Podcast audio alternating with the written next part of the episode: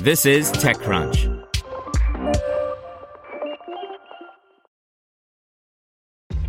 This episode is brought to you by ShipStation.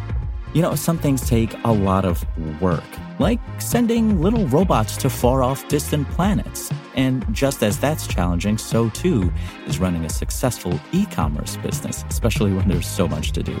So I want to introduce you all to ShipStation. Now, I love using ShipStation because of its easy to use dashboard, which makes managing orders and printing labels a breeze and super smooth. Oh, and the customer service is just out of this world. It's exactly what you need to help grow your business. Sign up for your free 60-day trial at shipstation.com slash technews. That's shipstation.com slash technews. This is TechCrunch.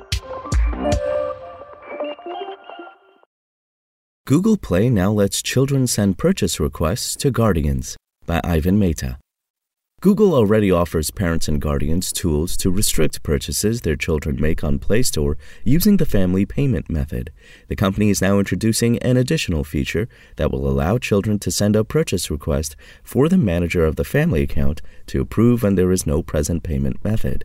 Children can ask for approval for both paid apps and in app purchase when the family hasn't set up a payments method.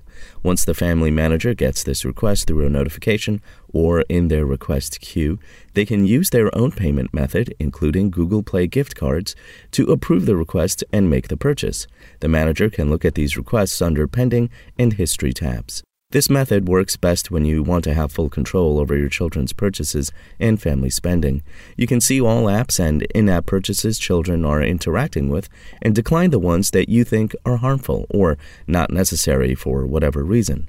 Google has introduced a number of changes in recent months to put better oversight on how children interact with its services. In October, the company rolled out a redesigned Family Link app with highlights, controls, and location tabs, alongside granting it a web version. Last month, it announced policy tweaks for the Play Store, making the requirements for an app to be certified as a kids app stricter.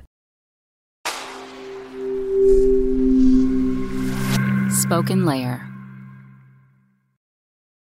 Want to learn how you can make smarter decisions with your money? Well, I've got the podcast for you. I'm Sean Pyles, and I host NerdWallet's Smart Money Podcast. Our show features our team of nerds, personal finance experts in credit cards, banking, investing, and more. And they'll help you make the most of your money while cutting through the clutter and misinformation in today's world of personal finance.